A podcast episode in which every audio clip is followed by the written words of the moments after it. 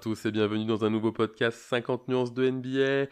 On continue nos previews du premier tour des playoffs et aujourd'hui on va s'intéresser à la série entre New York et Atlanta. Et aujourd'hui mon binôme ce sera Jean. Salut Jean, comment tu vas? Salut Dip, salut à tous. Écoute, euh, hâte de, faire une petite preview de cette euh, affiche euh, assez alléchante à mon goût du côté de l'Est. Ouais, c'est alléchante déjà par le côté surprise. Hein. c'est pas forcément les, les franchises qu'on attendait à ce niveau. Euh, donc avant qu'on attaque, déjà vous dire que le premier match aura lieu dans la nuit de dimanche à lundi à 1h du matin. Euh, c'est quand même plutôt cool de, pouvoir voir des matchs relativement tôt sur ces premiers tours de playoff. Euh, avant qu'on se lance dans ce débrief, Jean, tu vas défendre New York, donc tu as l'avantage du terrain. c'est toi qui décides qui, qui prendra la parole en premier sur cette preview. Écoute, je vais pas me faire avoir comme avant. Je vais faire mon gentleman et je vais te laisser, comme j'ai l'avantage du terrain, je te laisse la parole pour, euh, pour défendre ta petite équipe d'Atlanta. Et voilà, tu es déjà en mode Tom Thibodeau en pensant d'abord à la défense. Et ben moi ça me va, avec Atlanta je serai plus offensif et donc je, vais commencer. Euh, je vais d'abord commencer avec la, dynamique qui a permis aux Hawks de décrocher cette cinquième place. Euh, une saison qui était mal partie, puisqu'on le sait, en début d'année, c'est Lloyd Pierce qui coachait, et euh, bah, le moins qu'on puisse dire, c'est que ça n'a pas fité. Alors, je reviendrai tout à l'heure euh, dans mon argumentaire, mais sous Lloyd Pierce, c'est un bilan de 14 victoires pour 20 défaites et une 11e place.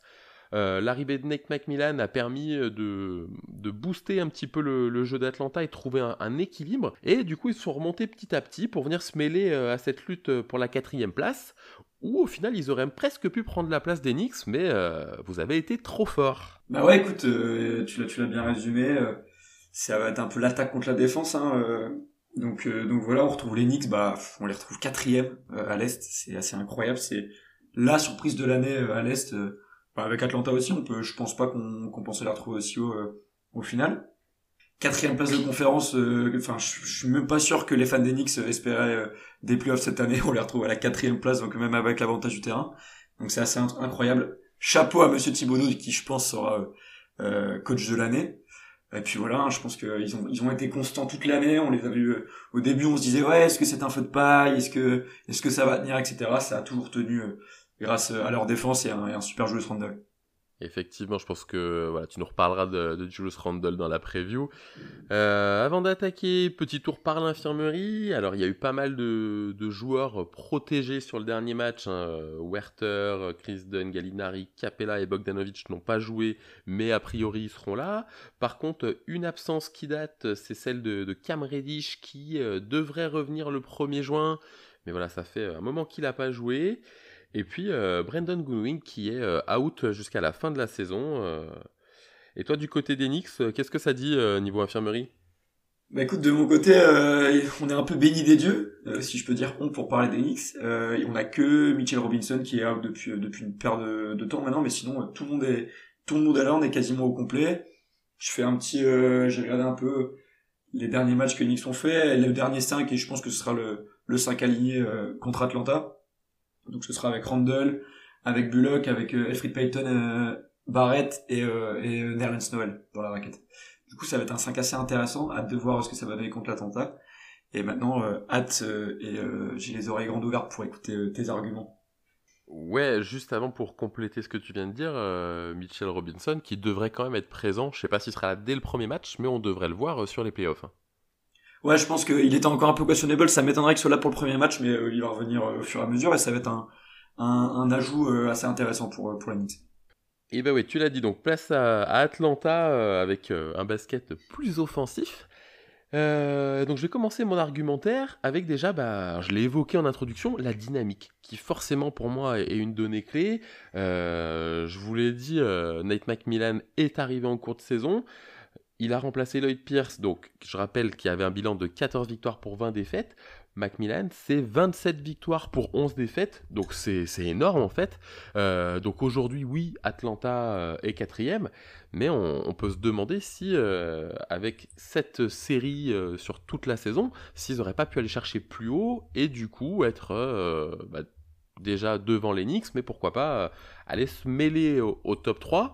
Donc quand on voit les équipes qui sont au-dessus, c'est dingue de pouvoir dire ça, mais ça, situe bien euh, le niveau d'Atlanta sur cette fin de saison. C'est pas facile d'aller gagner, et euh, même à l'extérieur, ils sont plutôt bons.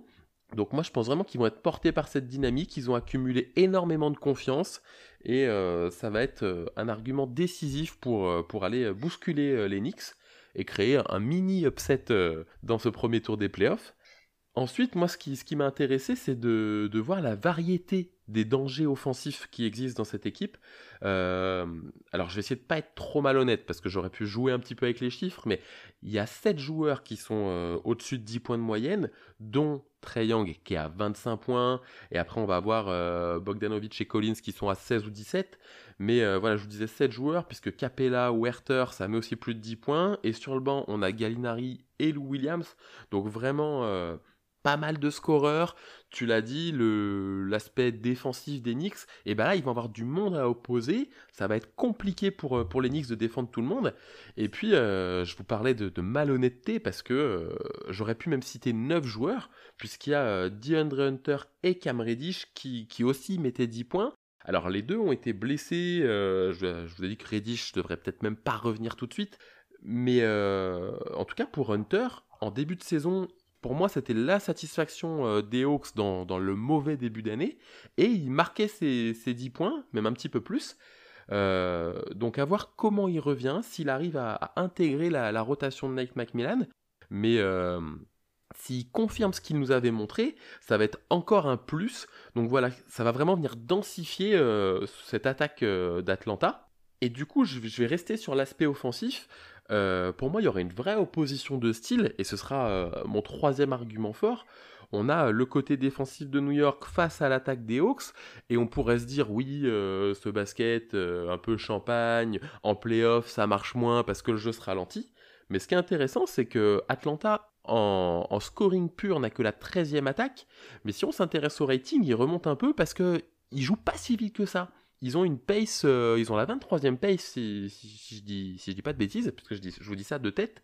Euh, donc ils vont pas être tant affectés par le, jeu lent de, New York, et ils vont être dans leur standard. Donc euh, voilà, je reprends l'argument d'avant, on va avoir des joueurs qui, jouent à leur rythme et, qui vont pouvoir prendre feu. C'est, pour moi, c'est, vraiment la, donnée clé de cette opposition, parce que je pense qu'ils ne seront pas perturbés par, le plan de Thibodeau. Et puis euh, enfin, je vais m'intéresser plus euh, au match-up. La main à New York est, relativement faible, en tout cas dans le 5, hein, puisque tu parlais euh, d'Efried Payton. Et, je pense qu'il y aura moyen assez facilement au final de, de cacher Trey Young.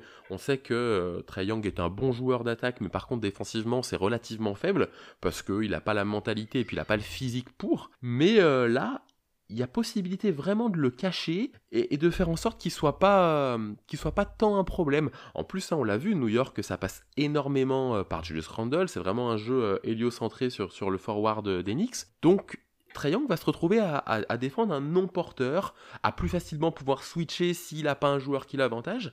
Et, et, je pense vraiment que si New York ne, ne, responsabilise pas un peu plus ses guards, eh ben, ça va être tout bénéf pour Atlanta. Et euh, je vois les Hawks faire une grosse série face à New York. Écoute, tu ferais un, tu ferais un très bon avocat. Hein. Euh, t'es très pertinent dans, dans, tous tes arguments, etc. C'était très intéressant d'écouter tout ce que t'as dit. Et, euh, bah écoute, euh, c'est mon tour. Je vais, je vais y passer du coup. Alors tu l'as très bien dit tout au long de ton argumentaire. C'est vraiment, bon, on va le dire grossièrement, mais c'est attaque versus défense entre l'attaque d'Atlanta et la défense des Knicks. Donc moi, ça va être mon gros point de mon argumentaire, c'est la défense. On sait qu'ils ont fini euh, première défense de la ligue. Euh, dans les playoffs, c'est différent. On sait que la défense en playoffs est presque plus importante que l'attaque. Euh, il y a un célèbre coach de foot, bon, je fais une petite aparté côté foot, qui disait avec une attaque tu gagnes des matchs, avec une défense tu gagnes des titres. c'est Sir Alex Ferguson qui disait ça. Je pense, on va pas tout mélanger, mais je pense que c'est aussi un fact qui, peut être valable pour pour la NBA. On l'a vu cette année, la Pat Thibodeau a rarement aussi bien porté son nom première défense de la ligue, comme j'ai dit tout à l'heure, en, en points encaissés par match. Euh, je peux citer quelques joueurs euh, avec un impact défensif. T'as Nerlens Noel, euh, qui est une super surprise, il a un, un, super joueur euh, défensivement, qui tourne à plus de deux blocs et plus d'une interception par match. C'est le seul joueur de la ligue à tourner à plus de deux blocs et, plus d'une interception. Et on a aussi, on n'en parle pas beaucoup, même si comme on a notre petit côté germain et, notre petit côté français, on aime bien toujours le mettre en valeur.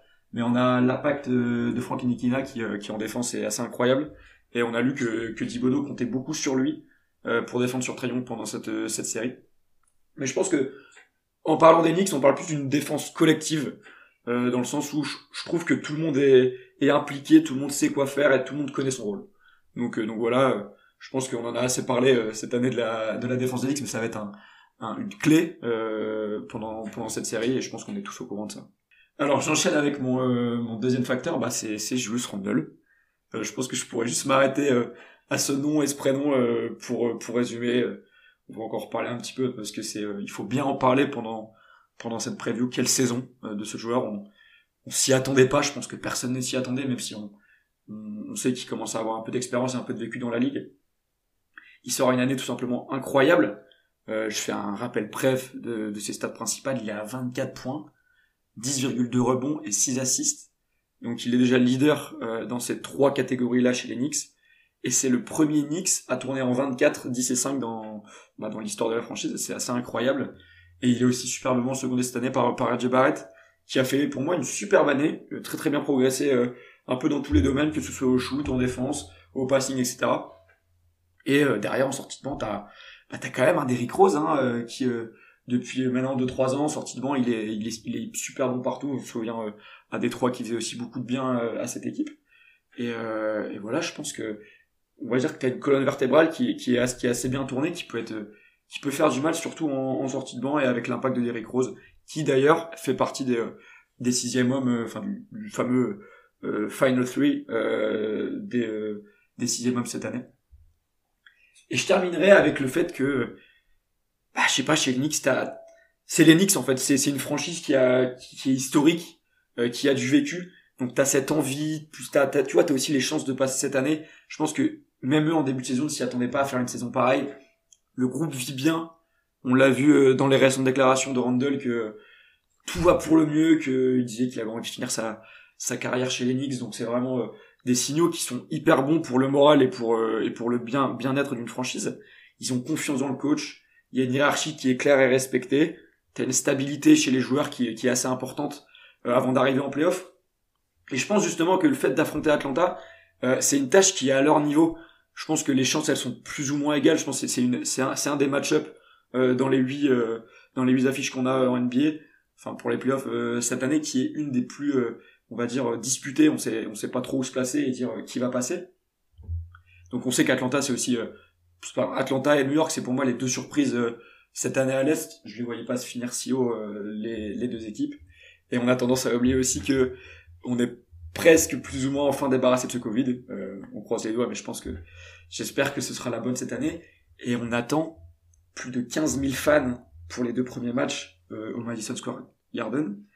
Ça va être incroyable. Je pense que les fans d'Enix, ils vont être, ils vont être mais tellement importants euh, dans dans ces deux premiers matchs. Ils ont envie de voir jouer cette équipe qui marche bien pour une fois depuis quelques années. Donc euh, je pense que ça, ça, ça a dû être frustrant pour eux de de regarder cette équipe depuis leur canapé alors que t'as envie d'être au stade, t'as envie de les supporter. Je pense qu'ils vont arriver à bloc euh, pour ces premiers matchs et je pense que l'équipe va bien lui rendre, va bien leur rendre. Donc euh, hâte de voir ce que ça va donner. Et euh, je pense que ça va être un facteur assez important, surtout qu'on joue quand même au Madison, qui est euh, une salle qui est plus que, que mythique au NBA, donc ça peut être aussi un facteur important.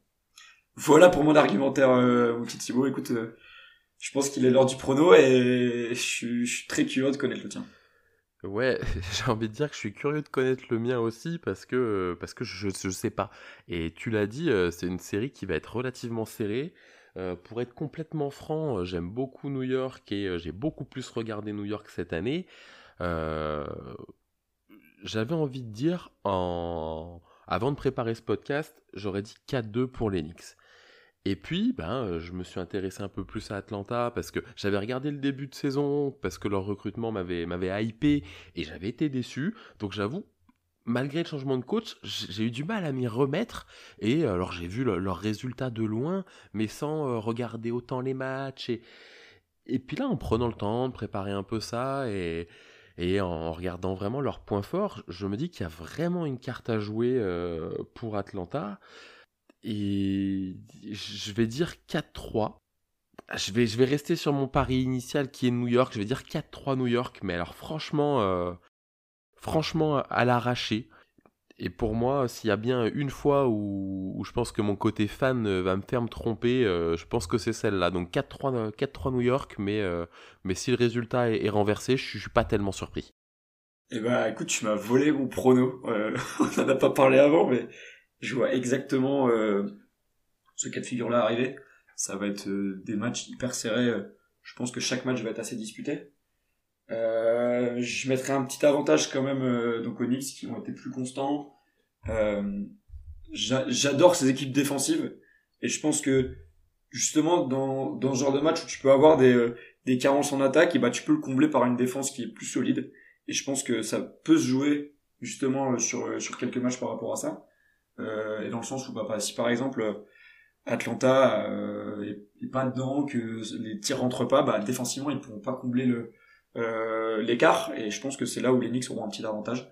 Donc je dirais 4-3 pour les Knicks avec euh, alors si on peut en rêver un petit match 7 euh, au Madison, je pense qu'il plus est si je fais bien mes calculs. donc ça pourrait être assez incroyable. Et du coup 4-3 pour les Knicks. Ouais, écoute, on verra ça. moi, c'est vrai que le... je vois pas qui va défendre Julius Randle. Et, c'est ça qui me fait, qui me fait dire que New York garde un petit avantage. Bon, en tout cas, Jean, je te, remercie. Je pense que voilà, on a pu euh, exprimer nos avis et maintenant, bah, c'est à vous de, nous répondre en commentaire si, si vous pensez que c'est plutôt les Knicks ou les Hawks qui vont l'emporter. Jean, je te dis à bientôt. Ouais, bah écoute, merci Thibaut, merci à vous pour votre écoute et puis nous, de toute façon, on se retrouve pour une future preview. Là, ça va ça va pleuvoir en ce moment pour les pour les previews. On se retrouve vite parce que ça enchaîne. Sur le premier tour, c'est 4 euh, matchs par jour, euh, sachant qu'on sort du play-in, donc euh, vraiment, ça va très vite. Donc vous nous retrouvez en podcast et bien sûr, vous nous retrouvez sur le compte Twitter 50 nuances de NBA. Allez, à bientôt.